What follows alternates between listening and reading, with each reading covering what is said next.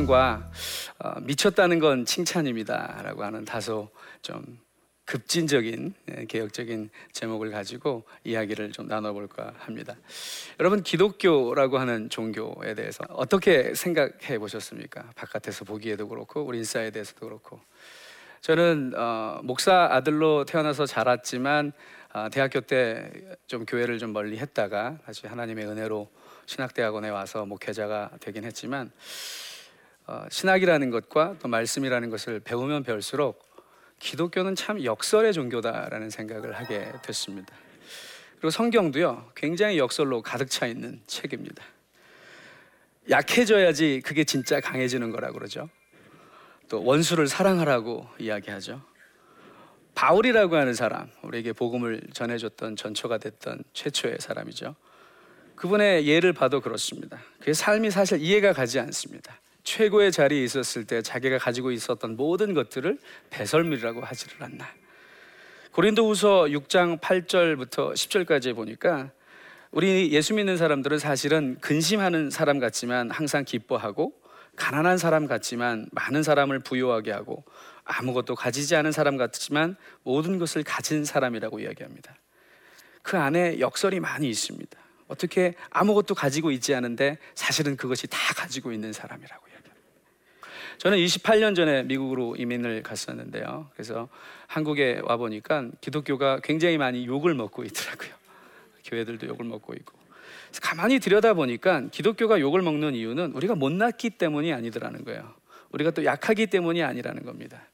오히려 우리가 너무 강하기 때문에 욕을 먹고 있다는 것입니다. 지나치게 강하기 때문에 세상은 우리를 비판하기 시작합니다. 기독교의 그 독자 있잖아요. 기독할 때 독자는 독할 독자가 아닙니다.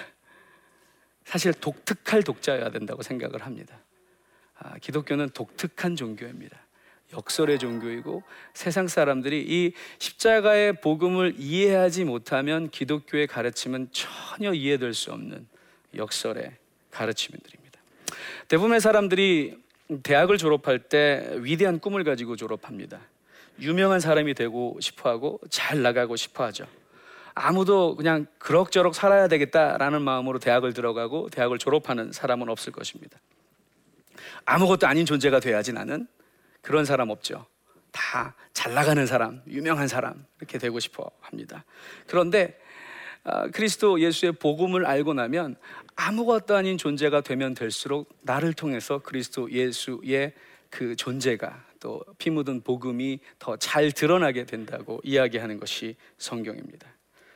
복음을 알지 못하는 사람이나 복음을 아는 사람이나 목표가 똑같기 때문에 교회가 욕을 먹고 기독교가 비판을 받는 것은 아닌가라고 생각해 보게 됐습니다.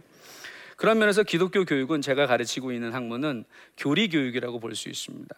한때는 교리가 너무 고리타분한 거라고 생각하기 쉬웠는데 사실은 우리가 신앙생활을 하라가는 데 있어서 가장 중요한 뼈와 같은 역할을 해주는 것이 등뼈와 같은 역할을 해주는 것이 교리 교육입니다. 그렇기 때문에 교리 교육은 사실 아주 자극적인 내용들을 가르치는 것이 아닙니다. 자극적인 것을 가지고 사람들을 혹하게 하는 것은 이단이라고 이야기합니다. 그렇기 때문에 진짜 신앙은 그 단순한 것을 지루함을 견뎌내는 신앙입니다.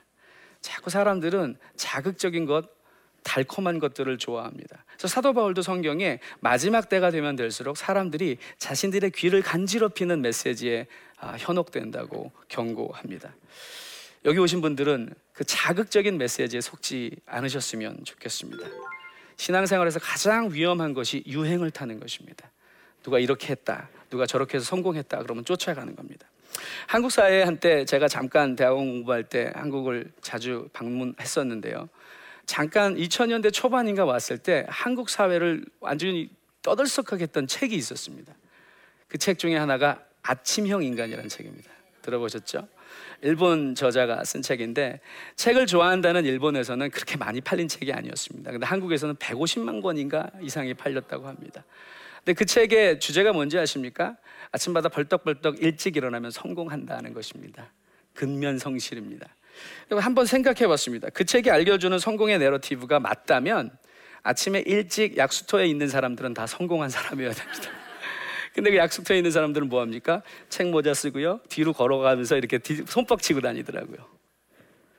사도 바울은 사실 누가 봐도 미쳤습니다. 무엇보다 복음에 미쳤던 사람입니다.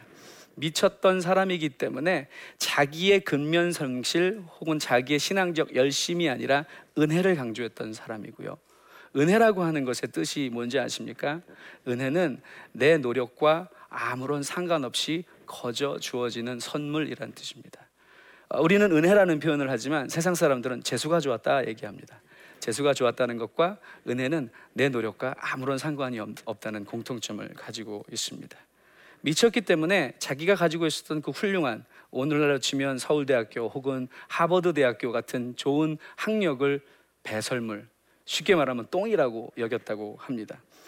교회는요, 세상을 변화시키고 변혁시켜야 할 소명이 있는 공동체입니다. 그렇기 때문에 세상을 본받지 말고 세상을 변화시키라고 교회를 부르셨습니다. 그런데 교회가 보면 세상과 담을 쌓고 있습니다. 세상을 담을, 담, 세상과 담을 쌓고 어떻게 복음을 전할 수 있겠습니까? 세상을 바꾸려면 미쳐야 됩니다.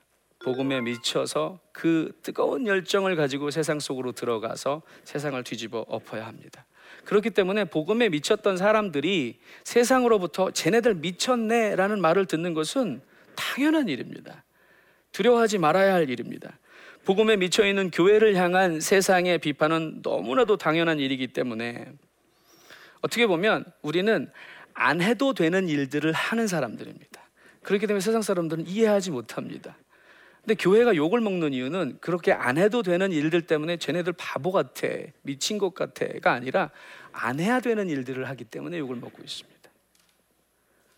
안 해도 되는 일을 하는 것은 거룩해지는 것입니다. 구별되는 것입니다. 내가 급하지만 다른 사람을 위해서 자리를 양보하는 일, 굳이 안 해도 되는 일입니다. 그런데 합니다. 근데 많은 교인들이 복음을 안다고 이야기하지만 삶으로는 모르기 때문에 안 해야 되는 일들만 골라서 하는 이기적인. 그래서 누가 그러더라고요. 교회 다니는 사람들은 술 안 마시고 담배는 안 피우지만 더 악질 같은 사람들이라고. 그 얘기를 들을 때마다 가슴이 너무 아프지 않습니까? 저는 그런 면에서 모든 그리스도인은 어, 세상을 흔드는 락커라고 생각합니다. 제 머리가 좀 길죠. 예, 락커라서 그렇습니다. 락이라고 하는 음악의 장르는 힙합과 마찬가지로 저항 정신에 뿌리를 두고 있습니다. 그런데 반항과 저항은 다릅니다. 저항은요, 거슬러 올라가는 그냥 무조건적인 반항이 아니라 본래의 갈 길에서 벗어나지 않으려고 하는 몸부림입니다. 그래서 사도 바울이 로마서 12장 2절에 너희는 이 세대를 본받지 말고라고 했던 것이 저항 정신을 키우라고 했던 것입니다. 락커는 어떤 면에서 선동가입니다. 그런 면에서는 예수님도 락커셨습니다. 또 힙합 전사였습니다. 이렇게 힙합에서 하는 것처럼 모여서 이렇게. 근데 힙합에서는 그 diss라는 거 들어보셨어요? 사람을 서로 diss하잖아요. 근데 예수님께서는 절대 사람을 diss하시지 않았습니다. 잘못된 시대, 시대 정신을 diss하셨습니다. 너희는 눈에는 눈, 이에는 이라고 가르쳤고 배웠지만 나는 너희에게 다시 이야기하는데 원수를 사랑하라. 성경에 나오는 예수님의 모습은 어떻게 보면 세상 사람들이 생각하기에 미쳤다라고 말하기에 충분한 모습들입니다. 제가 같이 일했던 학교의 교수님 중에 레너드 스윗 교수님이라는 분이 계신데 그분이 굉장히 많은 책들을 쓰셨는데 그분이 쓴 책 가운데 한 권은 한국말로도 번역이 되어 있습니다. 나를 미치게 하는 예수라는 책이 있습니다. 그 책에 보면 성경에 나와 있는 예수님이 미쳤다는 소리를 듣기에 충분하다고 하면서 리스트를 만들어냅니다. 아흔아홉 마리의 멀쩡한 양을 우리에 버려두고 한 마리의 잃어버린 양을 찾아 나서는 모습이 정상적이겠냐는 거예요. 방탕한 아들이 돌아왔다고 자기 것을 모두 돌려주는 아버지의 모습이 얼마나 정상적일 수 있겠냐는 거죠. 막판에 잠깐 일한 일꾼들에게도 아침부터 열심히 일한 일꾼들과 똑같은 임금을 나누어 주는 주인의 모습이 어찌 제정신인 것처럼 보이겠느냐고. 원금을 지킨 사람은 꾸중하고 위험을 무릅쓰고 투자하는 사람을 칭찬합니다. 잔치가 끝날 때까지 기다렸다가 최상의 포도주를 공급하는 주인의 모습, 하루 고비를 넘기려고 천명을 먹이려고 광주리를 꽉 채워서 남기는 선생의 모습, 이 모든 것들이 예수님의 모습 아닙니까? 한술 더 트는 것은 저와 여러분 같은 정말 죽어 마땅한 죄인들을 살리겠다고 하나밖에 없는 아들을 십자가에서 죽이는 아버지의 모습. 그건 제정신이 아닌 거죠.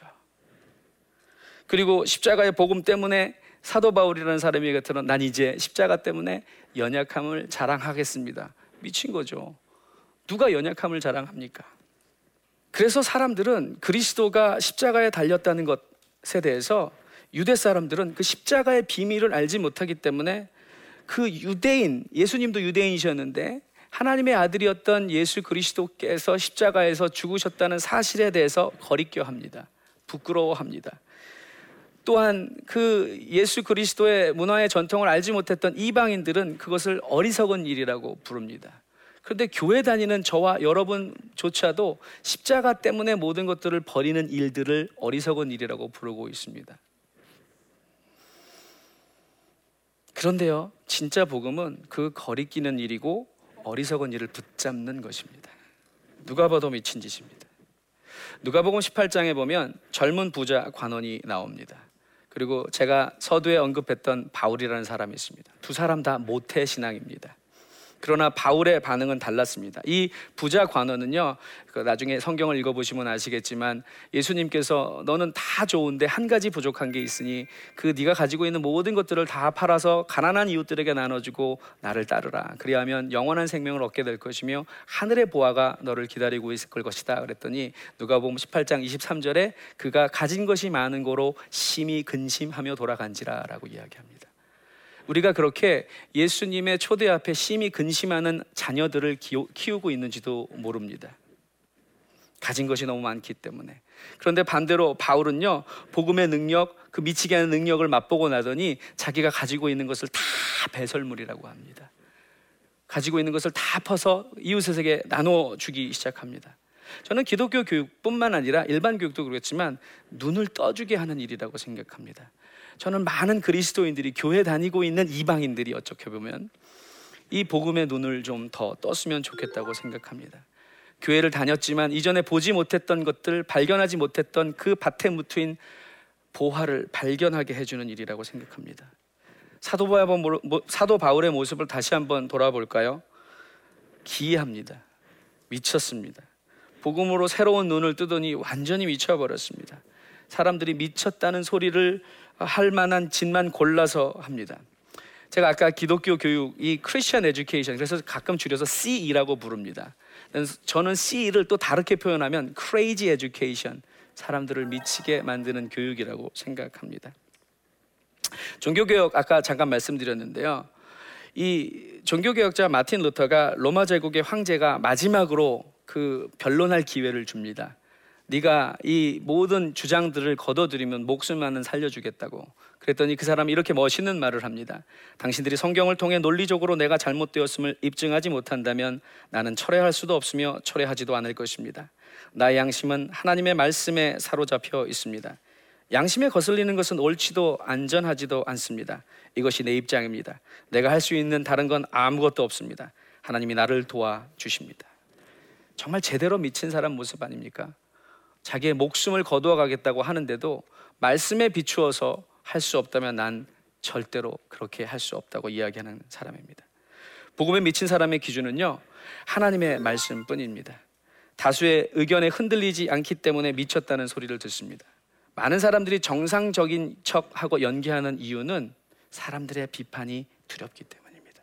그런데 하나님의 말씀에 사로잡힌 사람들은 세상 사람들의 비판에 귀를 주지 않습니다. 모두가 예라고 말할 때 혼자만 노라고 해야 하는 일이 있습니다. 그것이 바로 사도 바울이 얘기했던 것처럼 이 세대를 본받지 않는 일입니다. 이렇게 미친 삶을 사는 데는요, 계속해서 저항이 있을 수밖에 없습니다. 신앙생활이 녹록하지 않습니다. 예수 믿은 지 오래가 돼도 그것은 똑같습니다. 사실 어떻게 보면 오래 믿으면 오래 믿을수록 교회 다닌 지 오래 될수록 오히려 더 유혹의 크기는 더 커지기 마련입니다. 많은 사람들이 어, 그 레디 앨리슨이라는 사람이 그렇습니다. 진짜 세상을 뒤집어 엎는 개혁을 하고 싶은가? 그렇다면 미쳤다는 사람, 아 미쳤다는 소리를 들을 각오를 해야 된다고 이야기합니다. 그렇게 치면 미쳤다는 건 욕이 아니라 칭찬일 수 있다는 것입니다. 저는 어떤 것에 미친다고 해서 또 복음에 미쳤다고 해서 성경도 그렇습니다. 우리가 성경을 또 오해합니다. 너무 극단적으로 다 버리고 그냥 공동생활 그건 이단입니다. 아, 우리는 여전히 세상 속에 살아가도록 부르심을 받았기 때문에 우리가 잘 아는 마태복음 6장 33절에도 너희는 먼저 그의 나라와 그의 의를 구하라라고 이야기하죠. 그래서 사람들이 다 포기하고 하나님의 나라 그래서 교회에만 사는 것을 목적으로 삼는데 그렇지 않습니다. 너희는 먼저 그의 나라와 그의 의를 구하라고 얘기했지 그의 나라와 그의 의만 구하라고 이야기하시지 않았습니다. 너희는 먼저 그의 나라와 그의 의를 구하면 이 모든 것들이 너희에게 더하시리라. 그럼에도 불구하고 사람들이 불만족하는 이유는 이 모든 것들은 우리의 필요지 가장 필수적인 것들이지 우리가 원하는 사치스러운 것들을 채워주시겠다는 약속이 아니라는 것입니다. 우리는 많은 경우 신앙생활을 통해서 하나님과 거래를 틀려고 합니다. 내가 이렇게 포기하니까 하나님 나 더 큰 거 주셔야 됩니다. 그리고 자기의 욕심이 채워지지 않으면 실망하고 하나님을 해고해 버리고 다른 신을 찾아갑니다. 개혁의 메시지는 이처럼 어, 굉장히 무서운 저항 세력들이 있을 수밖에 없습니다. 교회는 하나님을 향한 열심이 어떤 관심사보다 앞서야 된다고 저는 믿습니다. 복음에 미친 교회는 죄에 대한 깊은 자각과 깊은 회개 그리고 예수 그리스도의 피를 통한 죄 사함과 정결케 하심에 대한 감사 그리고 하나님을 기쁘시게 하려는 깊은 열망에서 거룩함이 생겨나야 그래서 그것이 자연스럽게 믿지 않는 이웃들을 향해서 선교지를 향해서 사랑으로 표현되게 되는 것입니다. 저는 미친 사람들은 이렇게 산다고 세 가지로 생각합니다. 미친 사람들의 특징. 첫 번째는 우선순위가 바뀝니다. 무엇이 중요하다라고 하는 것을 우리의 우선순위가 바뀌었기 때문에 너 미쳤어? 왜 그걸 먼저 해? 그렇죠? 어, 과일을 사러 갔을 때도 과일 광주리에서 썩은 것만 먼저 골라서 사는 사람이 있더랍니다. 그래서 주인이 하루는 궁금해갖고 왜 그러냐 그랬더니 나 예수 믿는 사람인데 내가 이 썩은 것들을 사가야지 누군가 멀쩡한 걸 사가지 않겠느냐고 미친 거죠. 우선순위가 그렇게 바뀌는 삶이 미친 사람의 특징입니다. 두 번째로 미친 사람은 자기 힘으로 일하지 않습니다. 일하는 원천이 완전히 다릅니다. 어, 정신병원에 가면 힘이 센 사람들이 많죠.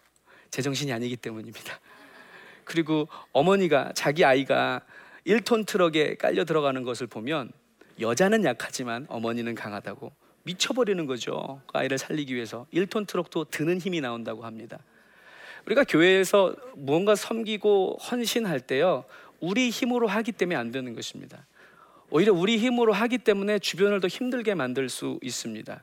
그런데 우리 안에 계신 성령님의 능력으로 그 일들을 감당할 때 아니 복음에 미쳤기 때문에 그 미친 힘으로 감당할 때만 그 일들이 즐겁게 느껴질 수 있는 것입니다. 그렇게 열심히 일하면서도 지쳤음에도 불구하고 늘 기쁠 수 있는 비결. 그래서 사람들이 너 미쳤어? 내가 보기엔 너 미친 것 같아.라는 소리를 들을 수 있는 사람, 그 사람이 미친 사람의 삶의 방식입니다. 마지막으로 걱정하지 않는 집중된 삶을 삽니다.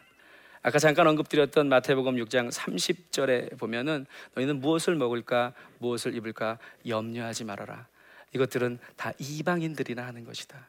미치지 않은 사람들은 그런 것 염려하겠지만 너희들은 나에게 미쳐 있기 때문에 염려하지 말아라고 이야기합니다. 제가 강의를 마치면서 정말 미친 선생님의 미친 가르침을 하나 소개하고 싶습니다. 여러분 거창고등학교라는 학교를 혹시 들어보신 적 있으세요? 거창고등학교는 교장 선생님이 졸업할 때마다 학생들에게 직업 선택 10개명이라는 걸 알려준답니다. 아, 제가 다 소개할 수는 없겠지만 몇 가지만 소개하고 마치겠습니다. 월급이 적은 쪽을 선택하라. 미친 거죠? 어떤 재정선인 선생님이 그렇게 가르치겠어요? 내가 원하는 곳이 아니라 너를 필요로 하는 곳으로 가라. 승진의 기회가 없는 곳으로 선택해라. 모든 조건이 갖추어진 것을 피하고 처음부터 시작해야 하는 황무지를 찾아가라. 다른 사람들이 앞을 다투어 가는 곳은 절대 가지 마라. 아무도 가지 않는 곳으로 가라. 장래성이 전혀 없다고 생각되는 곳으로 가라. 사회적 존경 같은 건 바라볼 수 없는 곳으로 가라. 한 가운데가 아니라 가장자리로 가라. 또 하나 진짜 제가 되게 격하게 공감했던 것인데요.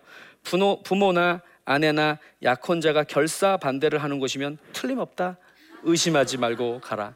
왜 엄마와 아내와 약혼자는요 안정을 추구하는 사람들이거든요. 마지막으로 왕관이 아니라 단두대가 기다리고 있는 곳으로 가라. 이것들은 제정신인 사람은 절대 할 수 없는 일입니다. 그 교장 선생님은 그 학생들에게 졸업하는 학생들에게 너희들이 단단히 십자가 복음에 미쳐서 세상을 흔들고 뒤집어 엎는 개혁가들이 되라라고 주문하고 계신 것입니다.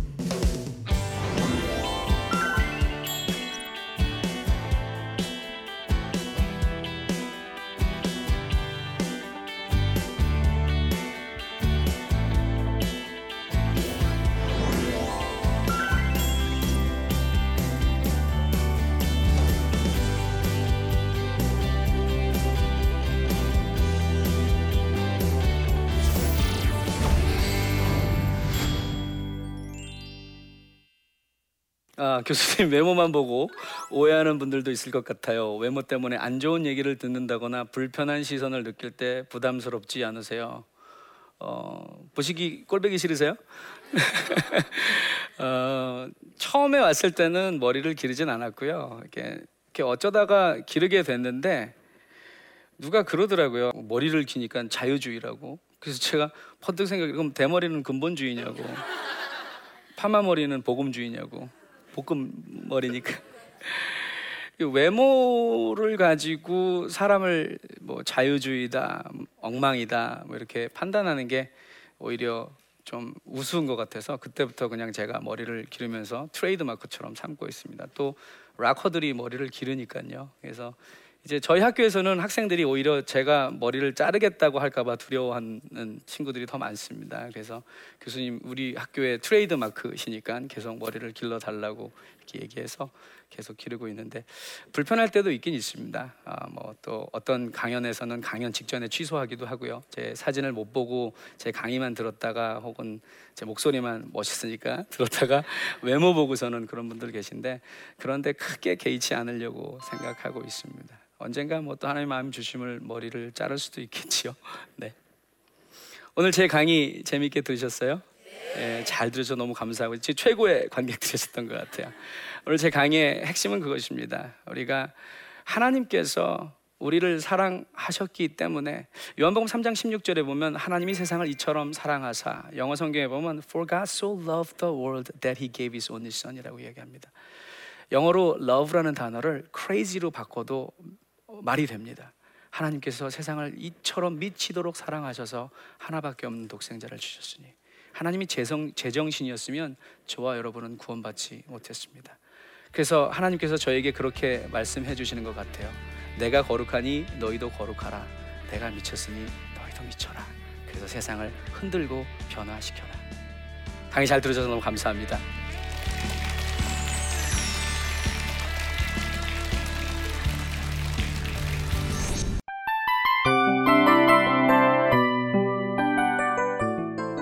이 프로그램은 청취자 여러분의 소중한 후원으로 제작됩니다.